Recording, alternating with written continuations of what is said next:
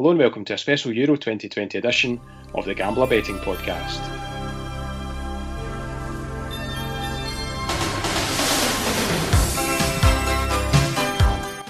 I'm Select Bet and I'm joined on the podcast by Greg Brown and David Weatherston as we try to make sense of the multitude of betting options available pre tournament and to pick out the best bets available. How's it going, guys? Yeah, I'm overwhelmed. Lost. Yeah, lost. And, yeah. yeah, there's uh, no end to the amount of bets that you could have on this tournament. It's probably the biggest amount of markets I've ever seen. Uh, and we are talking about it today, Greg. You could you could actually go a bit mental, couldn't you? So uh, you can we, lose the plot. You could really go daft, couldn't you? you really yeah. Could. So I think our, our first and last piece of advice on it is just to to be Keep sensible. Calm. Yeah, Keep calm's my advice and don't go mad on it. Uh, so we're going to have a look at the, the, tournament. We're going to try and tackle it group by group, and then have a wee look at some specials and see which are the best to try and get involved in. Um, I'm not sure if having three Scottish guys on a podcast to discuss a major international football tournament is taking the piss or not, but. Um, we'll give it a good go. Uh, obviously, well, saying we, that we are well represented this year, so we are we have qualified. So we, we can throw our tuppence worth in quite right. Yeah, we can fully justify it, uh, and I, I, think it's fair to say that the nation is is very excited. We're kind of cautiously optimistic, Greg. Absolutely, yeah. I think um, over the course of what Steve Clarke's tenure, um, we've steadily improved. We have got what you could probably classify now as some really, really talented players. Probably something we've, we've been lacking in over the last 20 years or so. but if you look at John McGinn, if you look at um, obviously Kieran Tierney, Andy Robertson, you've got young players like Billy Gilmour coming through as well. Um, it definitely bodes well, and we we're definitely there in merit. So I think quietly optimistic is a good way of putting it. I wouldn't say I was as optimistic as everyone else, but um, we're there. But we do have three really tough games to come up against. David, are you quietly optimistic or overly hopeful? Yeah, definitely both. uh, I, yeah, I thought we were really excellent against the Netherlands the other night, which yeah. gave me a lot of uh, a lot of hope. Um, yeah, I think we've got a lot of talent in forward areas. It's just um, I think defensively we're pretty weak, and whether or not, um, yeah, Steve Clarke, I think it's, it's, he's probably had the longest time he's had yet to drill them. So that's mm. what he's that's what he was brought in for to get us into a shape. And it kind of, yeah, I mean against the Netherlands, I get the Luxembourg games a bit doesn't really count because they had a red card and stuff. But against the Netherlands, we looked good on the ball, solid off the ball, and um, yeah, I'm very I'm very hopeful going in. It's the same, David. It's, it's the hope that kills you. Yeah, yeah. I mean, we're lucky enough that we've we've remember major tournaments with Scotland. Well, David, uh, I, just, I you're 12 the last time we were at a tournament. yeah, right? yeah, and I remember it well and how excited I was when, like, I remember I phoned my mate after Collins scored the penalty, just like I couldn't contain how excited I was. I phoned them on the landline. I was going to say, did we have do we have mobile phones then? I don't remember, to be honest. So yeah, I just yeah, it's, it's so good that it's quite it's quite weird. It's sort of typical Scotland that we get into a tournament when we can't go and watch, but um, it's yeah, it's just really exciting. Obviously, I'm not getting the build up over here, but um, yeah, I'm really looking forward to it. It's going to be really really good to watch, and it's great. All, all the games are on terrestrial TV as well. They're the same over yeah. here. They're all on yeah. um, free to watch TV over here as well. So yeah, really looking forward to watching it. And obviously, you're over in Norway. How's the build up been over there? Is it a bit low key since Norway yeah. aren't at the tournament? It is. So they, yeah, they played a couple of friendlies with. They've got a new manager in, so uh, they're just yeah, just keep them to themselves and try to build for the. What was the, the uh, view after the Greece game, David?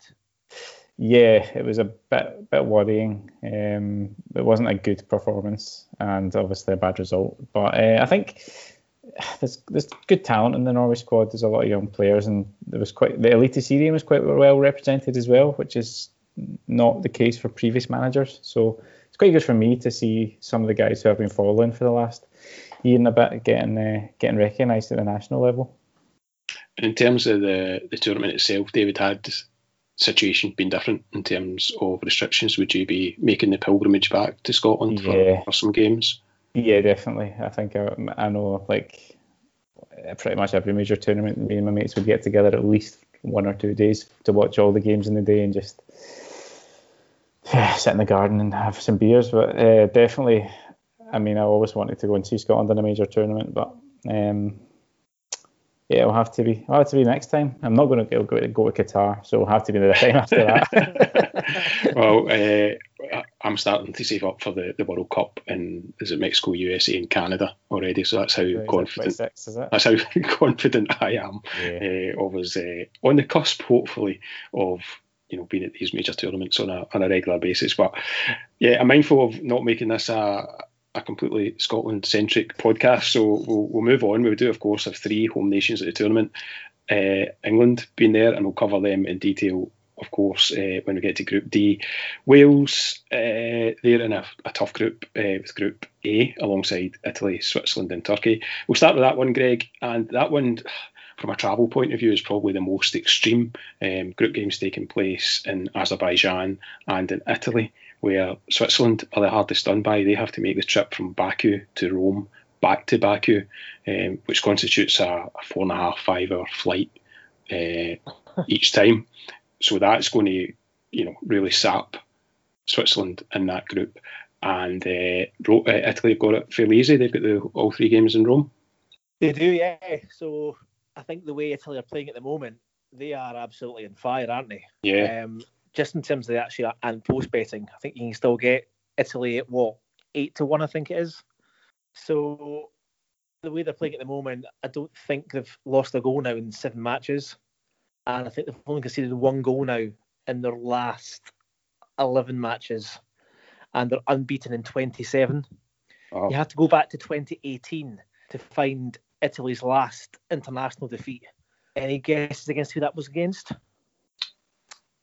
Um, no. Like they lost a bad game against like a maybe a Ukraine or something. Albania. They, they lost to Portugal away. Oh. I don't know if that was a tournament or whether or not that was a, a qualifier. I think it was a qualifier.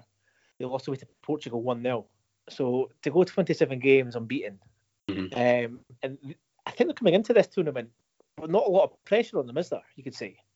There's a lot no. more fancied nations in Italy. Quite a young yeah. squad as well, isn't it? It's quite exciting sort of young it squad. Is. There's no real superstars in that team, but no, my God, they're playing well and they're, they're winning games. They um and they've got a really good midfield, which is obviously important. Like they're going to they're going to keep a lot of possession with Jorginho and Barella, probably two of the two of the better centre midfielders. So yeah, it's, it's a really exciting squad, and they've got a goal scorer as well in Ciro Immobile, which is obviously important in major tournaments. So yeah, I think yeah, definitely they'll be pretty happy with the group they're in. Uh, yeah. Obviously, they've got the three home games. I think um, Tur- Turkey Turkey played well. I think they beat they beat Norway recently, but they beat um, the Netherlands as well. David, everyone beat Norway. uh, yeah, they beat the Netherlands as well recent in the in the World Cup qualifiers, I think. And um, uh, yeah, it's it's an interesting group. But I think Switzerland. I know I know you said about the travelling, but they've got Wales first. I think if they can beat Wales in the first game. Leaves them in a really good position, sets yeah. them up nicely. They probably already go through with one win, but um, even just a draw in one of the other games would. There's would no doubt in my mind that Italy win this group. And yeah, I agree. I, I, I, think between the other three sides, there's probably not a weak side in there. But uh, just know. looking a little bit, de- looking a little bit deeper at it, um, you, you mentioned the point about Switzerland having to do the travel, but I've been really impressed by Turkey over the last what 18 months to two years. When you look at Turkey's results over the last what 18 months, they've drawn 3-3 with Germany, they've drawn with Russia, they've drawn with Croatia, they have drawn and beaten France, they beat Holland 4-2 in the qualifiers. They're actually in really good shape coming into this. Um, they had gone three wins in 17, but they're now just one defeat in their last 13 matches. And with Switzerland kind of cruising their group in the qualifiers, for me, it doesn't bode well for Wales. I, I think Wales are going to be the weakest link here in this group. It is a hard group to call. It's quite a tight group, but I'll probably explain a bit more why in a second. Now, I didn't realise Wales were playing two games in Baku, so having travelled to that neck of the woods, watching St Johnstone play Armenia, Um, for the geographers out there, Oh, where's where's my St Johnstone gong? It takes long. It took us 10 minutes to get a St Johnstone quote in here. But having travelled to Armenia to watch us play in uh, Yerevan, It'll be Azerbaijan's a neighbouring right? country of Armenia, and it was in June, and it was boiling. Yeah. It was absolutely roasting. I remember looking at Fraser Wright. He came at the tunnel for the warm up, and he was melting. He was absolutely sweating. And we, we lost that game 1 0. But what it does do, though, and you'll know this, David, better than anyone, it just saps the life out of you, yeah. that sort of heat. So it's Yeah. a 5 o'clock kickoff in Baku. Um, I'm not saying that Turkey um, are going to finish above Wales because Wales are playing in Baku and it's going to be really hot and humid and uncomfortable to play in. But? I think you have to factor it in. And looking at these games, Italy obviously played three games in Rome. Wales played two games in Baku and travelled to Rome to play Italy. Uh, for me, I've looked at this group in quite a lot of detail, and I think there's a couple of decent markets here for this one. I think Wales not to qualify at five to six looks a good shout. Um, so obviously we know the third place teams can qualify, but I'm trying to think here. Where are Wales picking points up from? So I can't see them going to Rome and picking up any points. Um, I can't see them beating Switzerland. They might get a draw against Switzerland, and I certainly can't see them beating Turkey. So for me, I think Wales to finish bottom, not finish bottom, sorry, to, not to qualify out this group at five to six should be taken on. Yeah, and of course, not to qualify doesn't mean finishing bottom necessarily. You know, they could be one of the unlucky third place finishers not to make it into the quarterfinals. I think we, we said there's six of six of eight third place teams will make it into the the knockout stages. Yeah, I think Yeah, if I think if you get three points uh, and finish third, you you'll get through. I, I just can't see. Uh, I can I just can't see a scenario where all of the groups will have three or more points for the third place team. I think there's going to be teams with two and one, Mhm. and it just yeah, I just I think if Yeah, you win one you're spot on, game, David. I think you're which gives you so much hope. Like that, yeah. I mean, Wales, yeah, Wales, Wales have got if Bale. If I mean, I, I know he's, I know he's kind of on the downward curve, Bale, but he still showed glimpses this year that he can be one of the best players in the world on his day, and he does when he puts the Wales strip on, he seems to turn on, doesn't he? I, I, I do wonder. Like he's got, he's definitely that's something that he's probably, if you look at the group, he's probably the best player in that group in terms his- of on his day. On his day, yeah, that Yeah. it's just that X factor. Like he could be the one that just produces something against maybe a Switzerland uh, or, or Turkey. I think Italy will probably be too good for Wales, but Switzerland or Turkey, like they're not. I mean, Turkey seem, yeah, they seem to be playing playing well recently. Turkey, but uh, I, I, mean, Wales' yeah, best chance of getting points in would be against Switzerland. Yeah, I, agree with that. They I have to win that, I think, Wales, if they want to finish third. Um, Yeah. And I'm not being disrespectful to Wales because I think they've qualified again. Obviously, they had such a great 2016 tournament, which was a kind of one off, I guess, which was quite exceptional for them to get, what, to the semis, was it? The semi finals? Yeah, they got to the semis. Yeah. Uh, I think this time, though, I just think they're coming up against sides that are just a little bit have a little bit more quality, and I, I do think Wales playing both of their games or two of their games, sorry, in Baku doesn't help them. Um, and I've not heard much about that um, at all, really, in terms of stuff that I've read up about. It's a five o'clock kickoff in Baku, and it's going to be about thirty degrees. Um, they're playing Turkey, who are used to playing in that heat. So there's a couple of things for me. So obviously the first one, as I said before, would be Wales not to qualify at five to six, and a, a second bet that I like the look of, I think it's match day two, is Turkey to beat Wales in Baku, and they're up eleven to eight with Sky Bet. Yeah, that one's on June the 16th. I was kind of looking at that group and just kind of on paper thinking it, it doesn't look a group with a huge amount of goals in it. But actually, Turkey have been banging in quite a few goals in qualifying um, and seem to have a fair bit of firepower behind them. They Burak do. Yilmaz Yeah, just won the league Uh, with Lille. a. What a season he's had. 20 goals. I think he scored for Lille this year. Um, I think he scored five international goals in his last five. I think that included a hat trick against Holland, possibly. 4 2 game. Um, Sorry, the four-two game. Yeah. So I, I think he's their top marksman in terms of goals. He's six to four actually to be their top goal scorer. Yeah. He's also, also a penalty taker as well.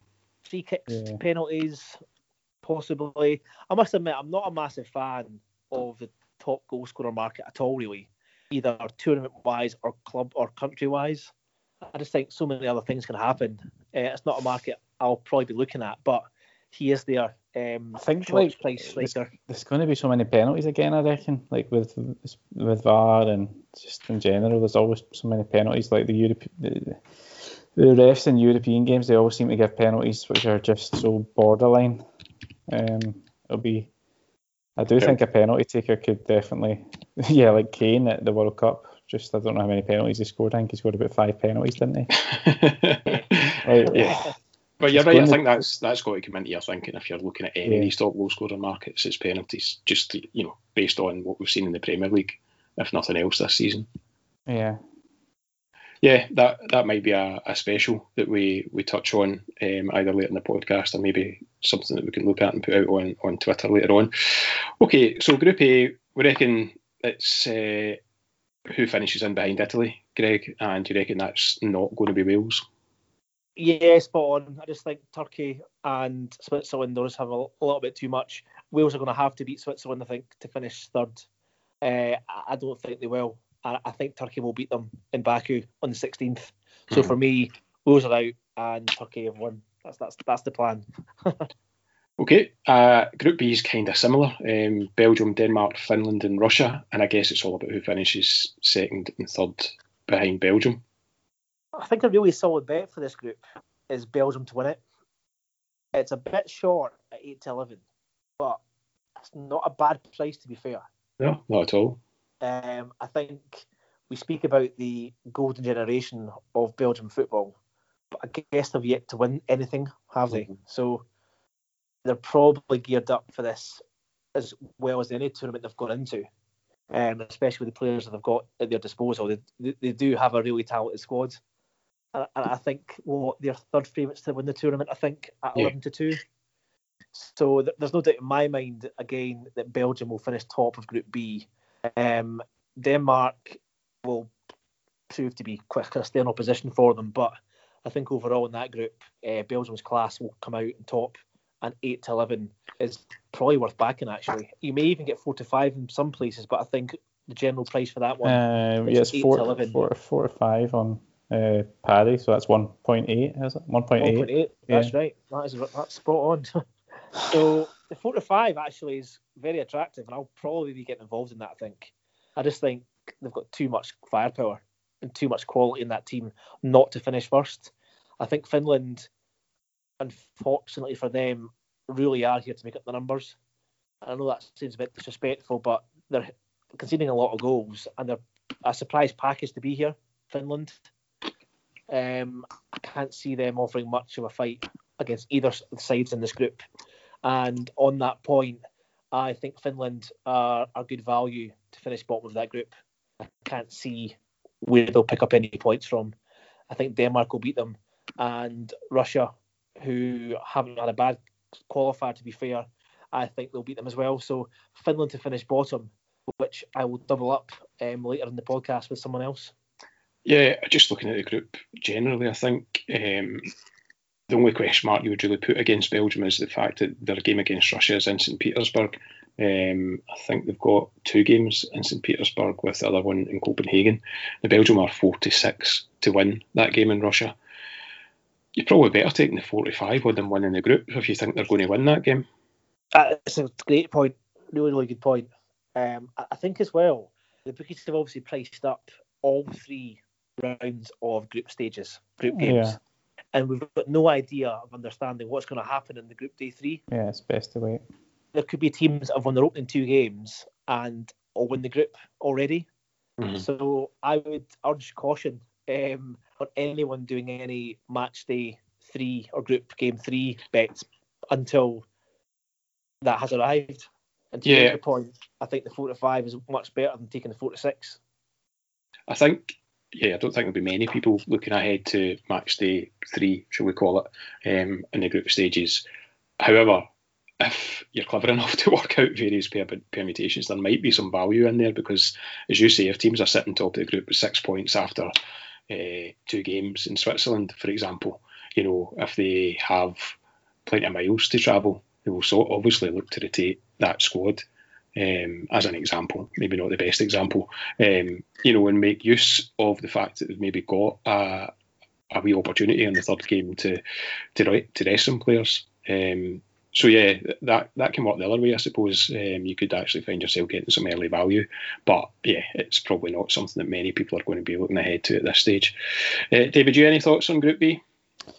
No, yeah, just on uh, Belgium. I just wonder how Kevin De Bruyne is. Yeah, uh, yeah. obviously hurt, hurt, he broke his broke his nose and uh, eye socket, I think it was in the Champions League final. Mm-hmm. He's a pretty crucial player for them. Um, with you know Eden Hazard's not the player he was, and no, and I don't think Hazard's should... good, but he's not. I don't know how don't, regular he's going to be. I don't think that should be underestimated. I think we'll look at the Belgian squad and think they've got tremendous uh, strength and depth, but De Bruyne is such an important player for yeah. them. I think. I mean, they, they, yeah, I mean they've got they've got other good players that could definitely fill in, no doubt. And I actually think Romelu Lukaku could be a great shout for top scorer at the tournament. I know Greg does not want to do the top scorer one, but he's going to hit penalties. He's been yeah. unbelievable form this season with Inter. The group they've got looks pretty gent, pretty nice. Uh, Finland looked pretty weak, probably the weakest team in the tournament, maybe the second weakest team in the tournament. But yeah, if anyone, if anyone's going to miss De Bruyne, it's Romelu Lukaku. Yeah, that's that's possible, but um, yeah, there is. Uh, there is a lot of talent in that squad. I, I, do think they'll win that group quite easily. It's just whether or not they can uh, they can beat the big teams uh, consistently. Uh, if they can win two or three games against the bigger nations at the end of the tournament, that's they've never done it before, so it remains to be seen. Yeah, a, a win of the group sees them play a third place team, um, either from Group A, D, E, or F. So good luck trying to work that out.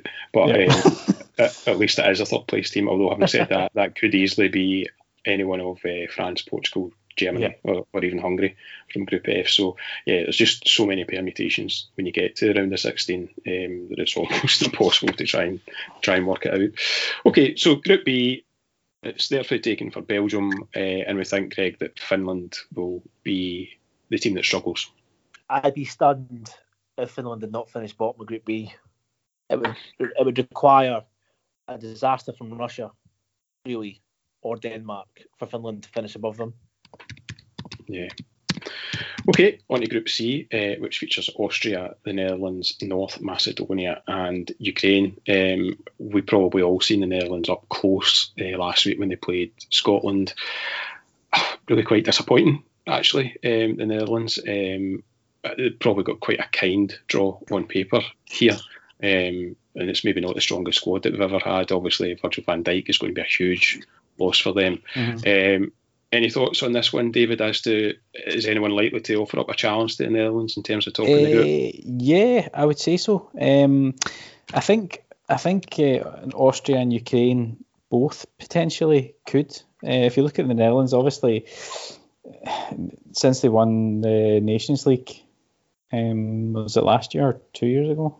Can't remember when it was, but uh, Ronald Koeman obviously left and went to Barcelona, which was a big blow for them. And they brought in Frank de Boer, who's, um, yeah, he's not been a great success pretty much anywhere he's gone since he since he won the league with PSV, however many, however many years ago that was. Um, I think, I think uh, Ukraine are, are the dark horses in this one though. Um, they were really good in qualifying. They they won Group B over Portugal and Serbia, which was um, probably a surprise at the time. Andriy Shevchenko was the manager, obviously Ukraine legend, but he got them really solid. They conceded four goals um, in qualifying in the eight games they played. So that shows you the the type of uh, type of football you're going to get from them. Mm-hmm. Unbeaten as well, weren't they? they Unbeaten, yeah. They beat Portugal home, drew drew away. Uh, the only other draw they had was at Serbia. So they drew at Portugal and Serbia, won every, every other game. Um, I think they like they've got good players or good uh, attacking options. I think their striker, um, their striker plays for Ghent in Belgium, and he scored something like 20 goals um, in the in the Belgian league. That's uh, Roman Yaremchuk. He scored a whole load of goals for Ghent this year in Belgium, which I know it's I know it's not the highest quality league, but if you're scoring goals anywhere, it's going to translate usually. Um, but they've got Andrei Yarmolenko from West Ham and Ruslan Malinovsky, who's had an incredible season with uh, Atalanta. He is really, really talented left-footed player. Um, I think I think Ukraine with they've got a base sort of defensive base that's based pretty much around Dynamo Kiev um, and Shakhtar Donetsk. So they all know each other, played each other uh, at club level. So I do think Ukraine could be the ones that could challenge Netherlands for the group. I don't know if if they will, but I think I think what will happen is all three of those teams will go through because in the group also is North Macedonia, who obviously got there through the UEFA Nations League Group D path. Hey, don't uh, knock it. No, no, they, they, they, they, got the, the path D winner, so they were even worse, uh, even worse off in Scotland. But they beat Kosovo, and then they beat Georgia uh, in the final, and it was Goran Pandev, uh, um, who got the goal and taking his taking his country to their first ever major tournament, which is obviously amazing. But I, I think I think they're there to make up the numbers, if if we're honest. Um, they've not got a great record. They were they were well beaten in qualifying um, by. I didn't write it down. we'll find that in a wee second. Uh, I don't have that in my notes. Uh, yeah, the, the yeah, no, yeah. I, I, I think I think a good bet for, for this one is could be that North Macedonia to no, not score any goals is five to one. Which yeah, that, that I mean, I guess Ukraine who hardly concede any goals against the Netherlands, who should dominate the game possession wise, and Austria, who have a really, really strong looking midfield with um, Sabitzer uh, of Leipzig, Alaba of, well, now Real Madrid, and Konrad Laimer, Schlager, and Baumgartner, are all regular players. Uh, well, have all been playing regularly for Austria for years now, and I think that is a really, really strong five in midfield that could, that um, should be able to dominate the game as well against, especially against North Macedonia. So I think for them not to score a goal at five to one looked pretty. I thought that was pretty generous, to be honest. Mm. Uh, yeah, was it the Austria game you're maybe thinking of? Austria beat them four one. I see back in uh, 2019 in a in the Euro qualifier. Yeah, I don't know. Uh, I don't know. honestly, I've been reading so much stuff today, it's actually got in my head. Um, yeah, North Macedonia, they're the lowest ranked team uh, ever to qualify for the Euros, right. so yeah, they're def- them, definitely up against it. It's a massive, massive thing for the country, for North Macedonia. Yeah. They'll be delighted to be there, but I think you're right, David. They certainly look like they'll just be making up the numbers here. Uh, yeah. All the other three teams so should be far, far superior. I think the Ukraine one's interesting, David. Just looking at, back at some of their results, they've beaten Portugal and beaten Spain, and they yeah. I think got a, got a draw with France as well in France. Um, and I think on their day they can be very good, but they've also lost to a whole host of teams as yeah. well. So I don't think you would back them with any great confidence, but they fall into the kind of not necessarily dark horse category, but definitely the team that could spring a surprise. Yeah, I, I do think that, and I just think with this group as well, like with North Macedonia, they are Mm. It's given them a great opportunity to, to go through, and it, yeah, I think those three will go through all of them. It's just, I guess, your luck of the draw who you get in the next round, especially if you're, yeah, if you're finishing second and you're playing one of those third teams from any group you could imagine. Uh, so runner up in Group C. Okay, the runner up in Group C plays a winner in, in Group A, so that could be Italy. Mm-hmm. But um, yeah, yeah, it's not the strongest of groups. It's not, but the winner of the group gets to play a third place team. But I do think the, the Netherlands are vulnerable, like we saw against yeah. Scotland. They're not. They're not like they're not the team they were. Uh, obviously, without Van Dijk, they're relying on Matthijs de Ligt sort of leading the line at the back.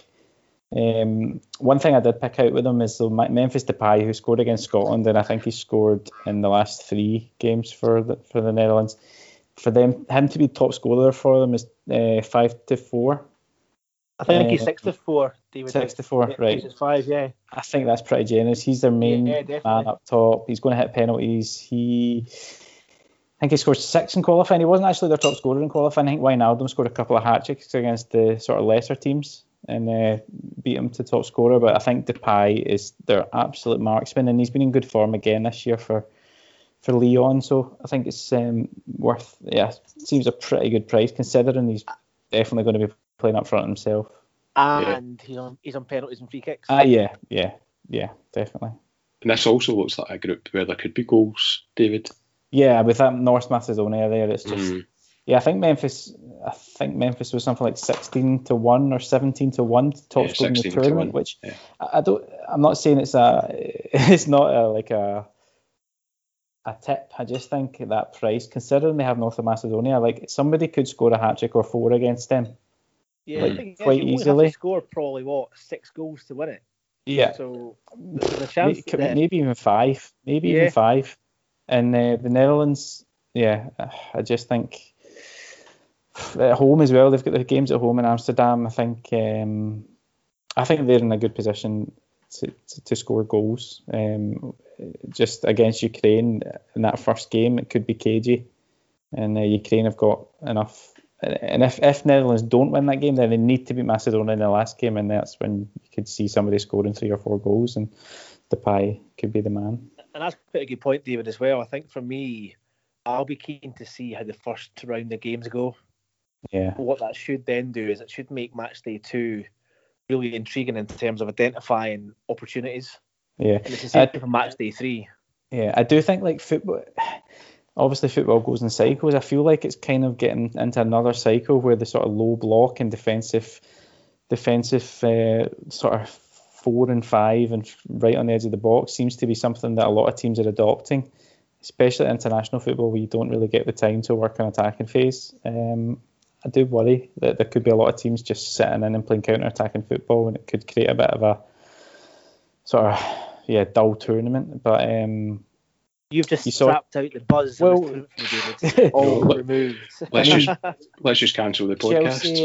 Chelsea, uh, Chelsea kind of did it against Man City, didn't they? Like, and It's good. It's good reason to be fair. I mean, yeah, no, no, got- I'm not got saying Man I'm not City's saying number. shouldn't, but but like I'm just saying I, I feel like sort of Yeah, football it becomes a trend. swung a bit a bit like that, and it's I'm not a big fan of watching teams doing that. I, I think it kind of ruins the spectacle, but um, I just I do wonder if teams will sort of adopt that approach, especially in those first group games where a defeat could sort of yeah could kill you.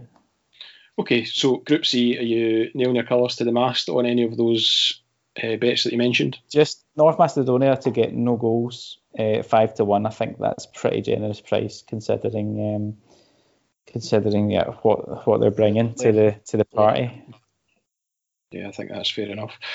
Okay, Group D is where the tournament really starts, isn't it? Let's face it. Um, England, Croatia, Czech Republic, and Scotland, and obviously a standout game is that match between the the old enemy uh, at Wembley. Uh, that's the middle game for both England and Scotland, and I don't think Scotland's chances will hinge on that match, will they, David? I think the other two games are probably where Steve Clarke will identify picking up some Yeah. points. I think I, I think it's the first game. I think we need to win. I think we need to win the first game against Czech Republic uh, to have any chance. Um, and I, I think we might win it. And I think we're t- two to one or something. Is it two to one? Yeah, Uh, I thought, that, I thought that was a big price. I think it's a great price. Like Czech Republic have had some really poor results recently. Um, Wales beat them recently, I think. They're definitely not Um, a country we should be. On we beat it? them recently. like honestly, I, I I I'm really really looking forward to watching that. I think we can. I think it's a game we can win. I don't think we need to be scared of Czech Republic and And it's at Hampden. it's it's, it's at Hampden in front of twelve thousand fans ish. Yeah. Um, I just think uh, we're in a good position. We've got some we've got some talented attacking midfielders. We're capable of keeping the ball now, which is something I don't think we've been able to do for Scotland for a while. Mm-hmm. Um, and we've got Che Adams, who looks like a really good front man. Um, I think, yeah, I mean, I'm, I'm at the risk of sounding too optimistic. I think if we Steady. win that game, we will go through the group. Um, maybe beginning to third place, but yeah, uh, I but I just I think, think, I as think well, someone it's- made the it's point about a must win. the, the, the players we've got now bringing that bit of swagger. So the English Premiership players that, that come into this into the squad. So McTominay, Robertson, Tierney, and McGinn. Yeah, I mean, you've got I'm two Champions that- League winners in there now.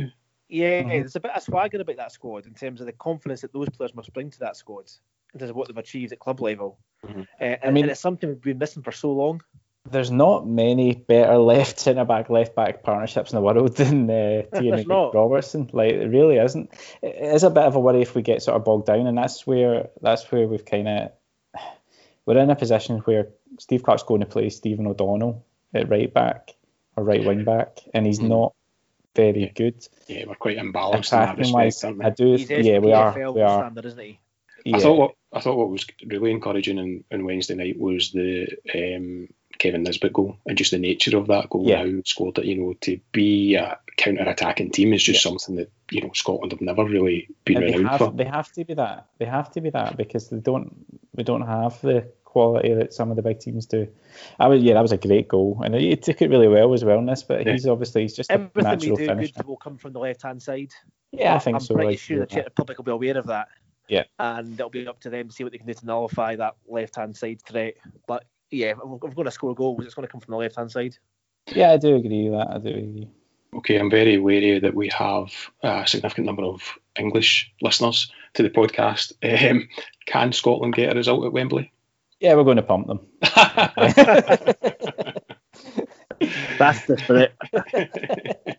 Um, for me, no, but I seriously. Don't think, I don't think we will. I, I think it's a free game, as David said. I think in a way, if we can get a positive start, it is a a free win. beat the Czech Republic, yeah. beat the Czech Republic, then um, it's a free hit almost. I, I, I think it's a really tough game to call. I, I don't think Scotland will win the match. I, I really don't. But if we win th- that first match, then who knows? Tails are up. The confidence we'll pressure's off have in that first win. I Pressure's think, off as uh, well. So that England, the England squad. I mean, it's absolutely packed with talent um, in attacking areas. But yeah, and if if Harry Maguire isn't fit, which it looks like he's not going to be for the first game, if he's not fit for the first game, how are you fit five days later for, for the Scotland game? Like I, I think he. I, I don't think Harry Maguire is by any means one of the best defenders in the world, but I think he's the leader of the defence. Mhm. And I, I do think, think it's the pace that England have right. that worries me. England's pace and attack. Yeah, definitely. And, and the thing with, with what England have now is as well they've got players um, who can take it in tight areas, which they never really had before, like Phil Foden, Mason Mount, Jaden Sancho, like three players who can take it in tight areas and create things out of nothing. And they've got the guy who finished top scorer and top assister in the Premier League, in Harry Kane. So they're in a great position. They're pretty envy of most countries in the attacking areas.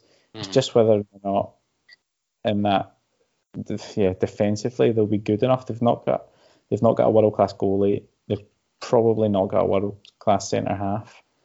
And yeah, I, I do think that might come back to haunt them later on in the tournament. But um, in the group, What they do have though is they've got three games at Wembley. yeah, I think I think they'll win the group. Um, Yeah. I think Croatia aren't the team that they were two years ago. Three years ago. Uh, three years ago, God, yeah, three years ago. Uh, Scotland. I mean, Scotland, England could be anything. That could, that could, we could do something. I don't. I mean, I don't, it's not the important game for us though. In that group, the important game is the first one. And uh, Czech Republic, I think England will be far too good for them. As they like Czech Republic is the type of team that England in qualifying just swat Just- aside. Yeah, just Yeah. love playing against at Wembley, Yeah. don't they? It's just like a three, four, Yeah. So I think. England will win the group. Um, pretty, yeah, I think they'll be pretty comfortable. I think England could easily win all three games and uh, Just in take the group. terms of progression from that group then. So as we know, if England win that group, which we think they will do, and I think most people would agree, they will then play the runner up of the group of death, which would be obviously either Germany, Portugal, or France. Uh, we'll, we'll, touch upon that group in a second, but it does make England's path to the next, or to the last eight, the, the, the quarterfinals a bit more trickier because they are going to have to play either a Portugal or a Germany, you'd imagine, in that last yeah. 16 And then probably Spain. To be, perfect, to be perfectly honest, if I was Gareth Southgate, I would just kind of step aside and let Scotland win the group. Right. Yeah. I think that's probably the best strategy that you could you could aim for. Um, we could actually, as Scotland fans, look to England to do us a favour. I think it would be if they're going to beat us at Wembley, we'd also prefer that they win their other two games. Is that fair to say as well? Absolutely. Yeah. Yeah. Definitely. Um, they absolutely hammer those other two sides. well, the kind of was one from 1996 I, um, I blame David Seaman for that. When they let the Netherlands score, mm-hmm. um, which knocked us out, unfortunately. So uh, yeah, I hope uh, hope Gareth Southgate is well aware of that at the time. Um, okay, so Group D, fairly confident that England will win this group. Um, far too strong a squad compared to the rest of the teams in the group. Quite possible that they'll take all nine points, which might be a bet in itself. Um, are we saying it's then between Croatia and Scotland for second place? Are we ruling out Czech Republic here? I wouldn't rule them out. I just I, I think I think we need to beat them if we want to qualify, but they'll be thinking the same. They'll be thinking we need to beat Scotland yeah. if we want to qualify. I don't. It's a bit of a toss up. I think obviously Croatia's got a better team than than us, um, but yeah, we're at home. Yeah, it's possible. It's I don't. I think runner up may be pushing it. I think we can qualify as a third team and uh, I'd be happy with that. I'd take that. be absolutely delighted with that. Yeah. about Steve Clarke's selection for this match on Monday, and who's who's going to play, who's not going to play. There's obviously been shouts for Gilmour to start since he That's played. That's not going to happen. No, since he played half an hour against uh, Luxembourg. But he was excellent, to be fair. He was, but he played half an hour. Um, against 10 men, 10 men. Yeah. of Luxembourg. okay, point taken. Uh, yeah, it would be a very brave decision for Clarke, I think, to to put him in. And I've, also, I've also seen shouts yeah. for Patterson to start at right back to give yeah. us a wee bit more dynamism. I think, I think that side. would make sense, but it's not going to happen. No. The, the, truth, I think we could pretty much name nine players, and then maybe not sure whether Dykes or Fraser or Christie starts up front with Adams, and mm-hmm. then yeah, I not, that's not 100% sure who starts at the back alongside Tierney that's the other question is whether he goes with two up front. Um, I think he has done that, hasn't he? And Adams. I think Adams is a definite starter, so it would be for me probably Fraser. Yeah, it just seems to be the way, doesn't it? Like O'Donnell will start, even though I think a lot of people think Patterson would be the better option, and uh, or mm-hmm. yeah, just seems to be the way. Yep. So all eyes on Hampden on Monday, I think it is, isn't it? Uh, the game against Czech Republic, and that'll that'll probably shape Scotland's tournament um, from the off. Greg, you've already kind of touched on England's potential route through the tournament. Um, if they top the group, they then potentially play the runners-up of the, the group of death. Beyond that, if they if they win that game, they then face a trip to Rome before potentially semi-final and final at Wembley. So it is all laid out for England to have a right good run and get deep into this tournament? Yeah, I, I, think it is, but I think they've got some really tricky games to get through.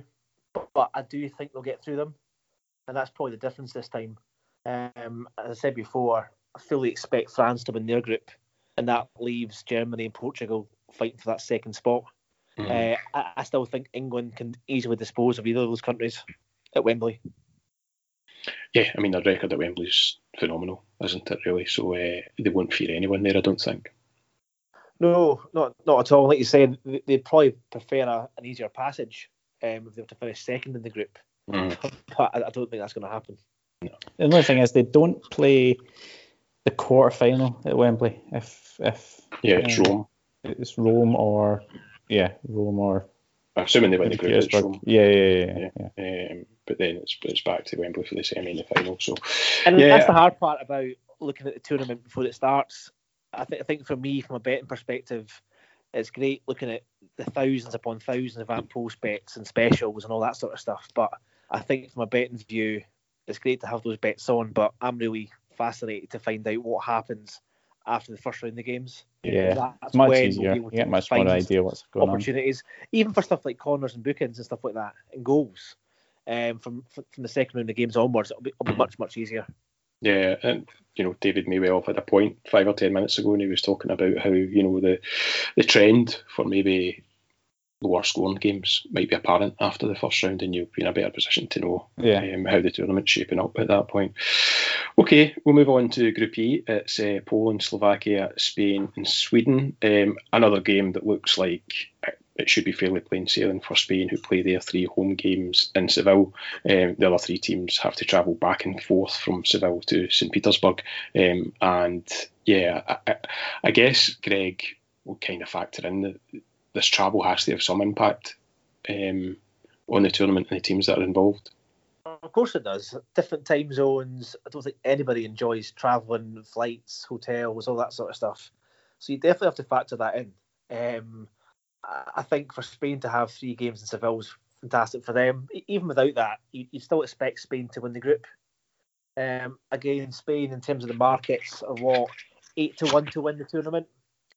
I think they're a- they're probably a country I would say that we could probably guarantee won't win it. um, I, I think there's probably three or four that you say could. So France, England, Belgium, um, possibly Italy. But I, I, for me, I don't think Spain are just good enough at, at the moment to win the tournament. Yeah, But is there think we expect them to win the group? is there eight to one based on reputation rather than current ability of the squad? Probably a bit of both, to be fair. Um, but I, I think it's probably quite a fair price in, against who they're up against. I think Belgium, England, and France are quite rightly shorter than them. Um, not to, to digress too much, because we'll touch upon it later. But Italy look overpriced in my view. But Spain are probably where they should be in terms of the price to win the tournament. Yeah, I think I think um, Germany would probably be better priced than them if they were in an easier group. Yeah. Um, I think that's definitely has a bearing, doesn't it? Absolutely. Yeah. Portugal as well. I think in Portugal, I think Portugal got a really good squad this year. I think they're definitely one of the contenders. They'd probably be shorter than Spain if they were in an easier group. If they swapped groups, yeah. Is there anyone in that Group E that we think can maybe cause an upset for uh, for Spain? Mm, No, um, I don't think so. Uh, I just, I think it's. I mean, Spain qualified at 31 goals, five against, comfortably beat uh, Norway and Romania. Um, this wasn't a difficult group, Mhm. really.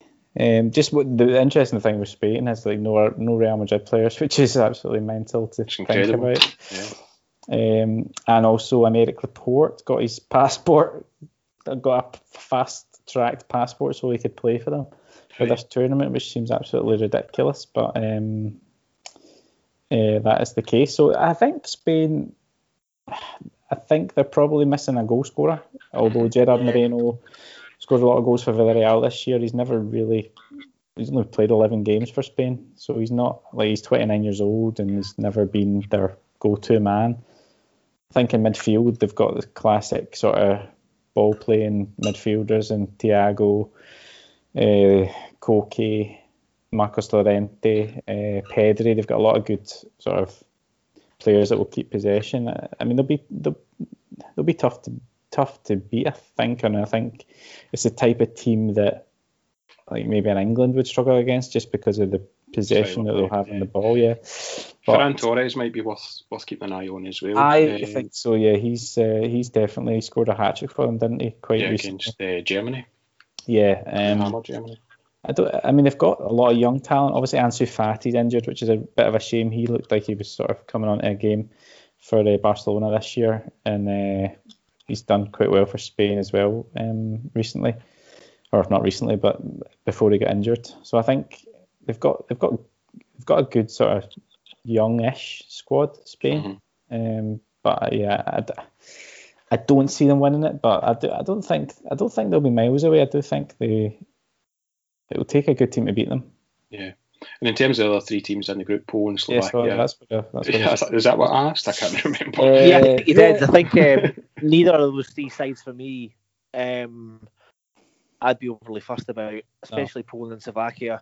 Sweden are a bit of a funny side, but I, I don't think the three of those countries will be causing any shocks. No, I don't think so. I mean, obviously Poland have got Lewandowski, who scored 53 goals this season, which is incredible. Yeah, I think I think just the um, football fan in you would like to see Lewandowski go deep into the tournament. Yeah, because you know, it's, it's never really happened for him internationally. I don't suppose, but it's a classic world class striker in a pretty crappy national team. Not crappy, but like average national team like Shevchenko when he was at Ukraine. Yeah, like, yeah, yeah. Lewandowski is, is, absolute classic. But um, yeah, and Oli McBurnie, obviously. Yeah, yeah. Um, uh, Slovakia, I think Slovakia are another of the weak teams in the tournament. I mm-hmm. think. Um, they were beaten by Wales in Croatia in qualifying.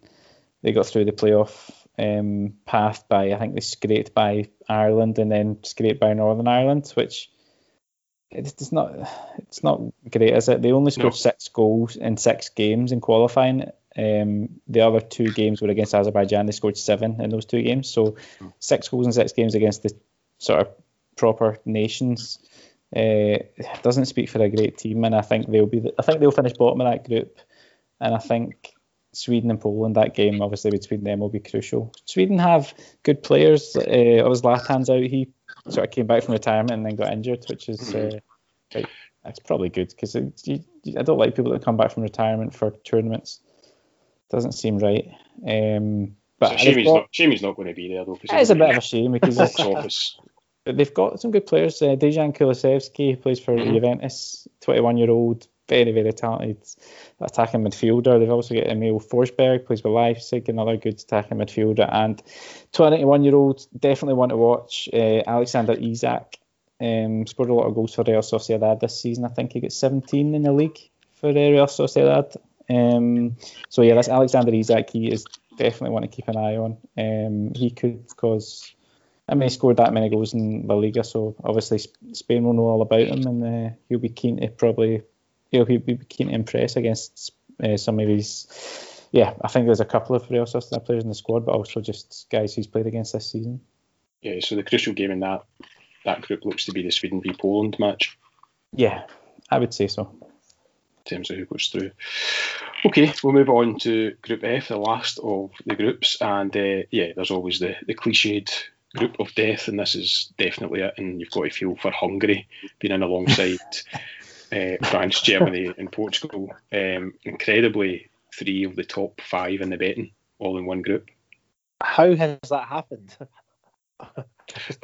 Do you know what? See, as long as Scotland's not in it, I don't really care. How, how has it happened though? Like, is it pure? Is it like? Because it's obviously not a seeding thing this time, is it? It's all to do with.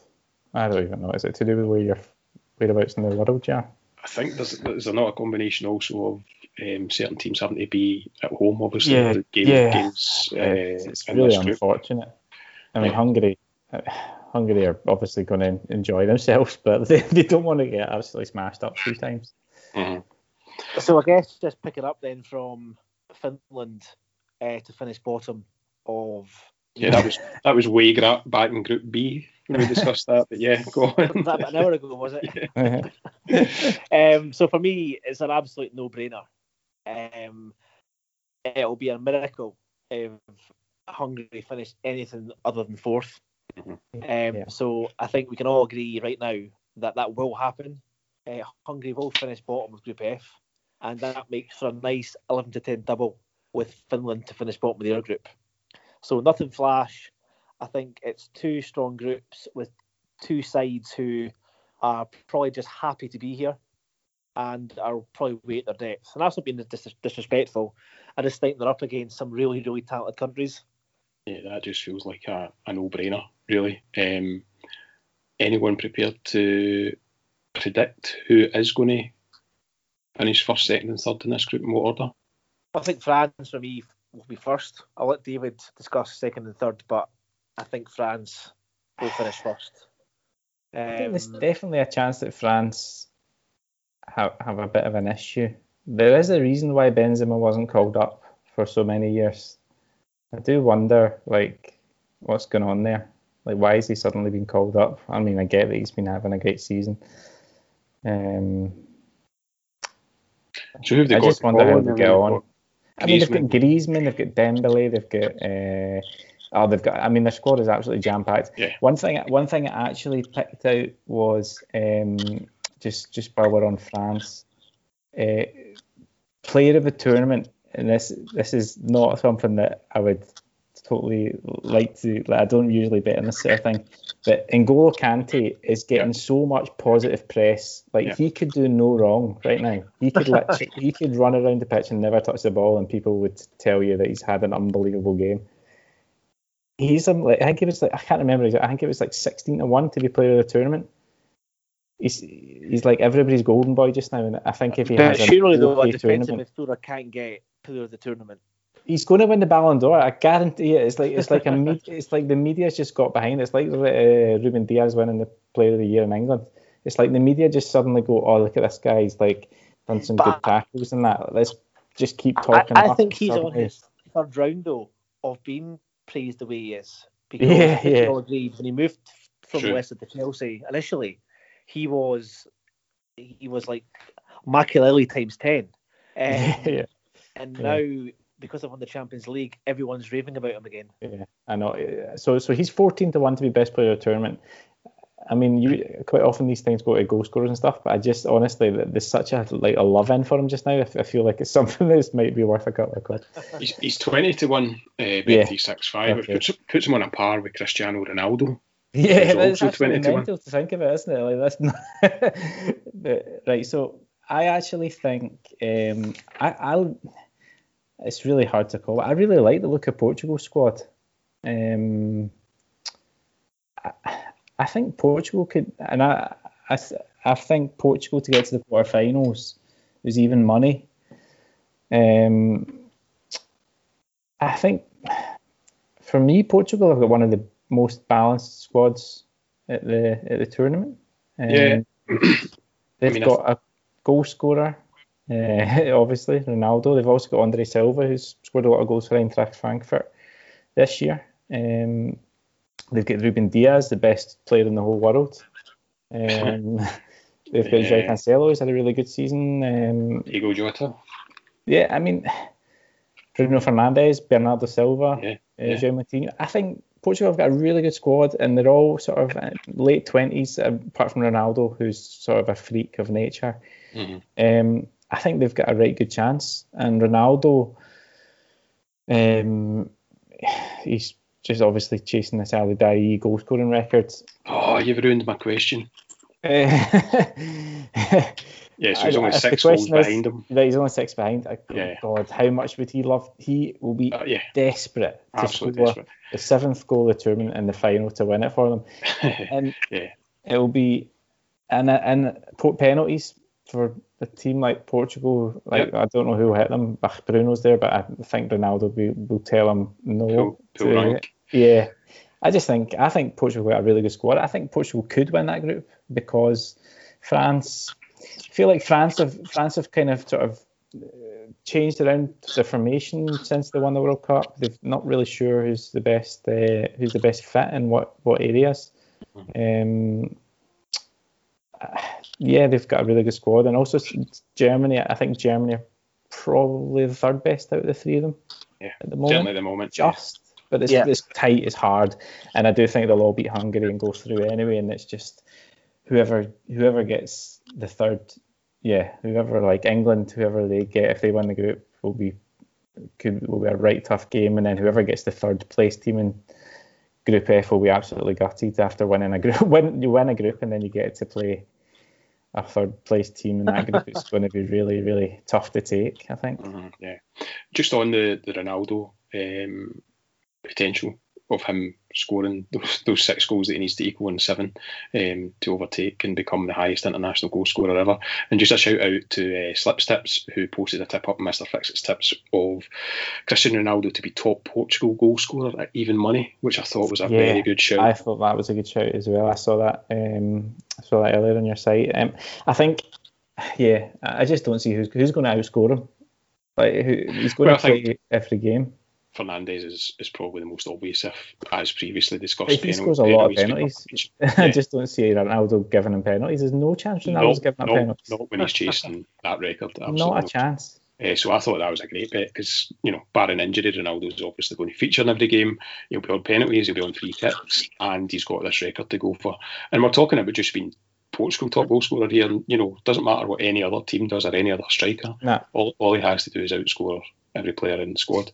And he's a he's a big game player, Ronaldo. Like Yeah. he'll, he loves turning up for those games, and he's got two huge games in that group, all like straight away against France and uh, France and Germany. He'll be absolutely And he could win this goals. by just scoring twice.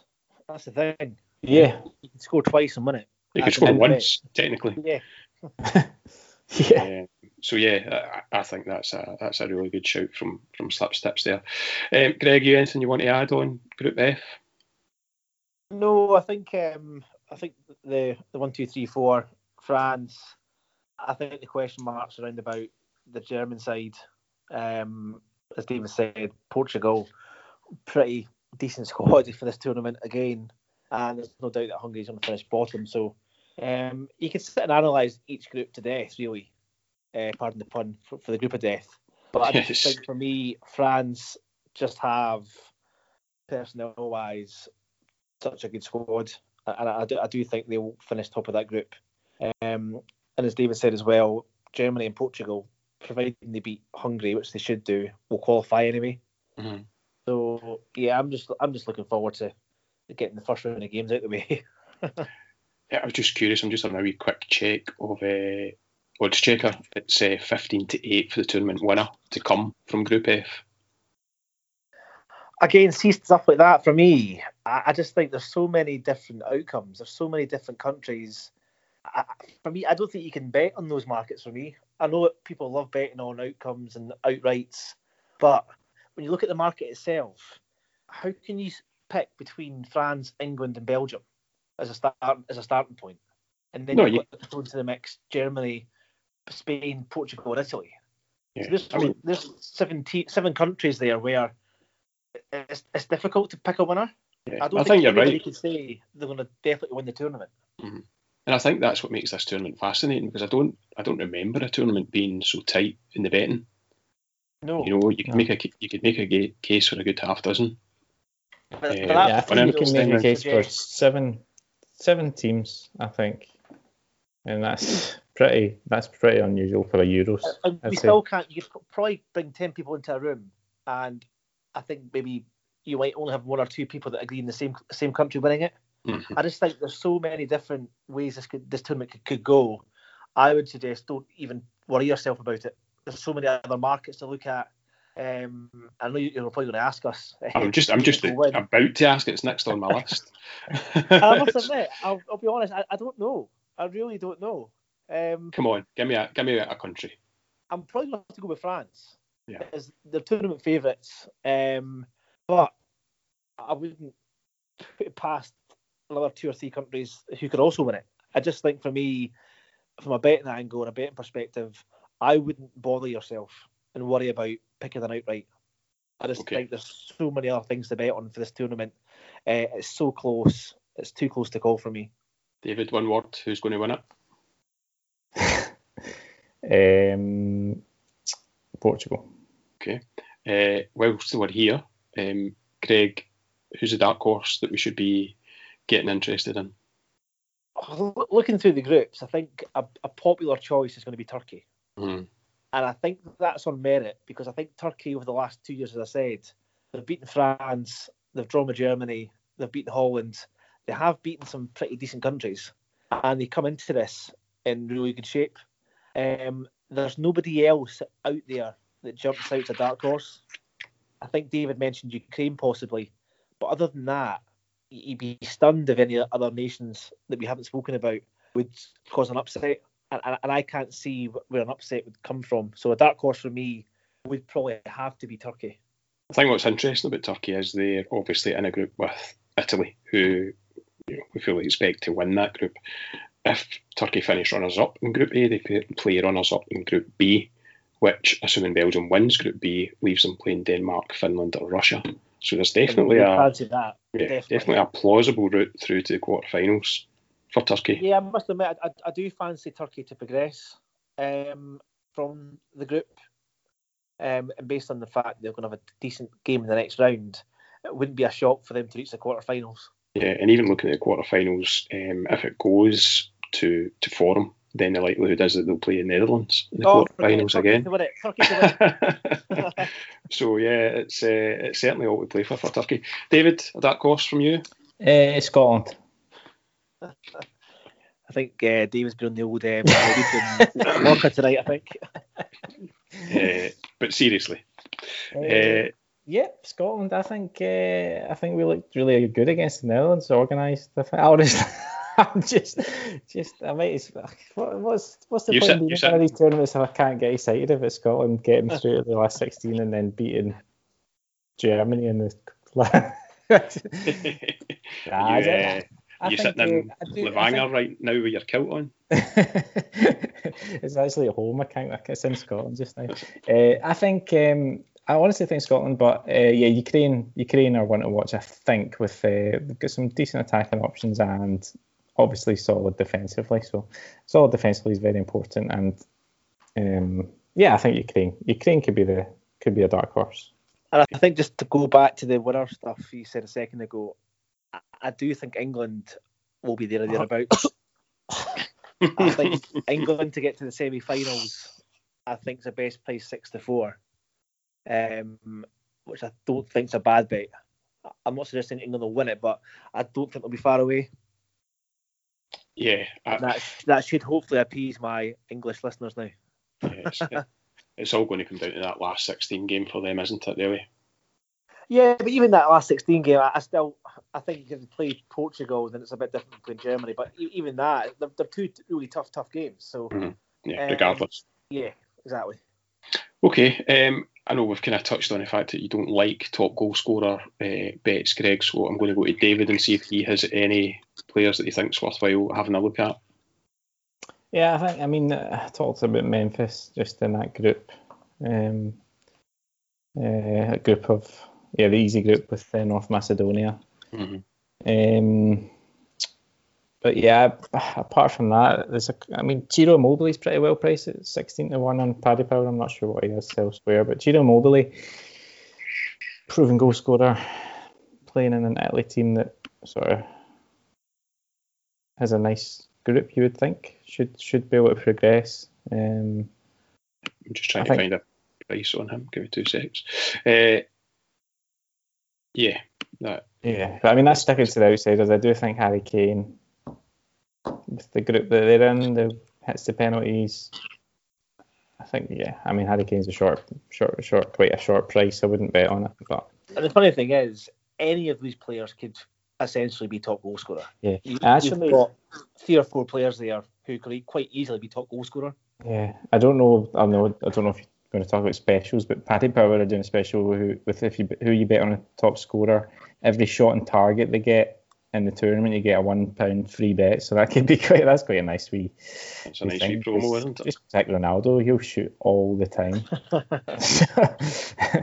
so just yeah. on Ronaldo, he's fourteen to one to finish yeah. tournament top goal scorer. Obviously, we've covered uh, what he needs to do in terms yeah. of the, the tournament. It's he's obviously got other against Ronaldo. He's going to have other games beyond Euro 2020 playing for Portugal to, to uh, capture that record. But as you say, David, it would just be so Cristiano Ronaldo to do it um, at the tournament. Uh, one other one that caught my eye was uh, 99 to 1 on Phil Foden to be top goal scorer. I really like Foden. Um, I think he's a tremendous player. And this could be his. I, was, I hesitate to call it his breakthrough tournament because I think he's already a well established uh, Premier League footballer. but I thought that was quite a big price as well if, if he's going to find himself alongside uh, Harry Kane in that England team. Aye, uh, yeah. I mean, it's a big, it's a big price if you look at the people that's kind of beside him. And, mm. uh, Even just as a as an each way bet might be of interest. Okay, you mentioned specials, David. Um, Greg, you've had a, a long and arduous look at the amount of specials. A long look. I like every bookie. Uh, to be fair, quite a lot of the specials are exactly the same, mm-hmm. but there is one that's caught my eye in terms of a best price, and I think most bookies are offering a tournament's total special. Mm-hmm. And that you can actually bet on total corners in the tournament. uh, that's a lovely way, a lovely countdown. The countdown from 500 corners, celebrating every corner like a goal. How many games are there total? There's 51 matches.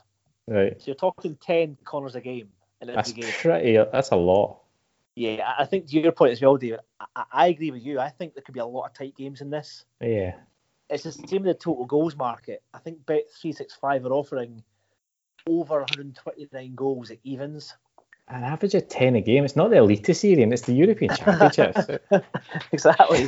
so, as much as I'd like to do one of those bets for a bit of a laugh, um, I'm probably not. But that said, there is one market that I do like the look of, and it's the red card market.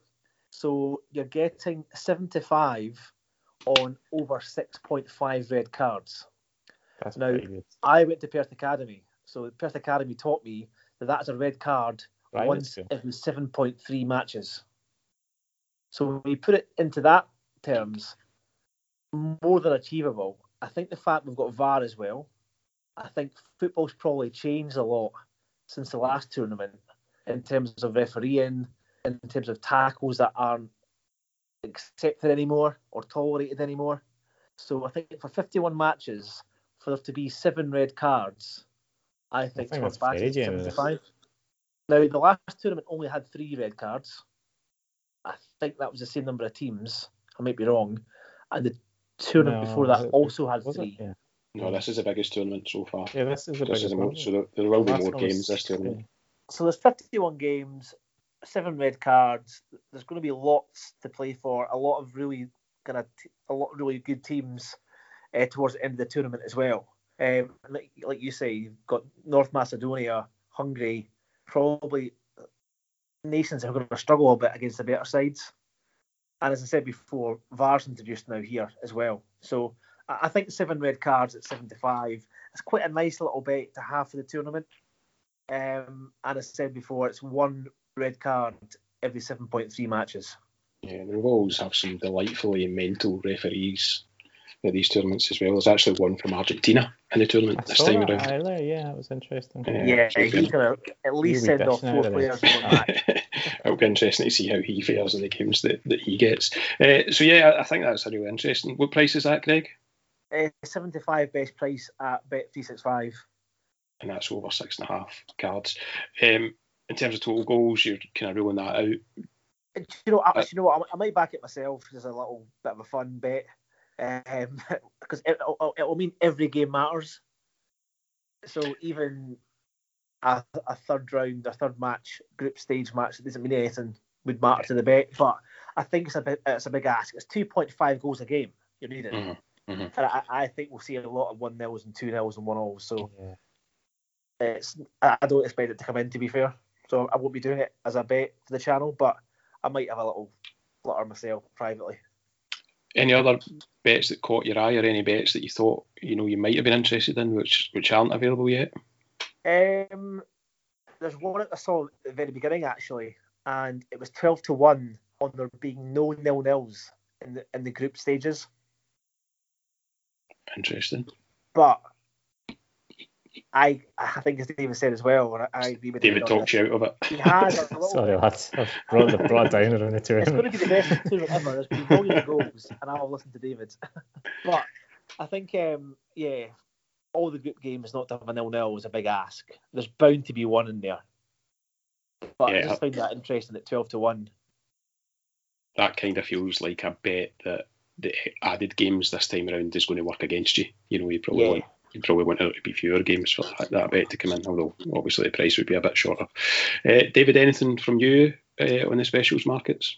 Uh, no, sorry, I didn't. uh, I didn't go through a lot of specials. Um, still- the weather's still- been so nice. I was just playing golf. Sorry. Yeah, how is your handicap? it's down at seven point six, so that's pretty good. Okay, let's move Getting on very, very quickly.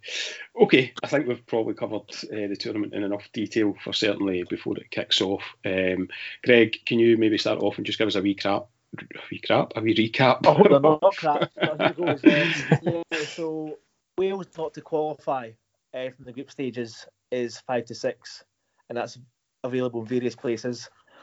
Um, my only match bet so far, pre match or pre tournament starting, is Turkey to beat Wales in the second round of games on the 16th of June, and that's 11 to 8 with Sky Bet. Um, I've got a Finland and Hungary double, both sides to finish bottom of the respective groups. That's Group B and Group F. That's 11 to 10 with Bet 365.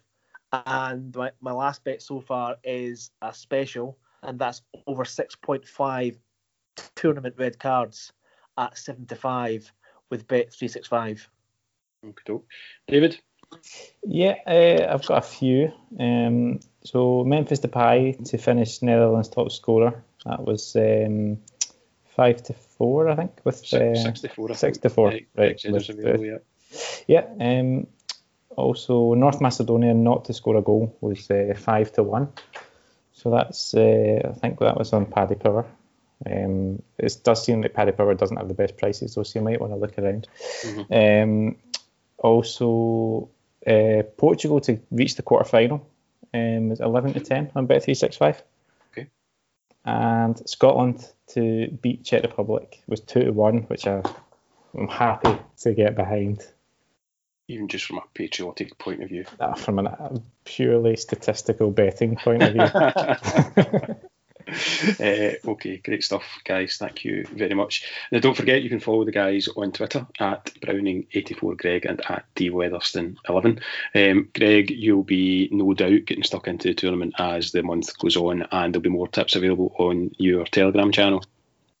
Yeah, so it's been a great few months for the channel. Um, 31 points profit in April, uh, a colossal 63 points profit in May, with a really fantastic May. Mm-hmm. And we've already started June uh, with an app win on Saturday. So um, we're doing really well and looking forward to the tournament starting.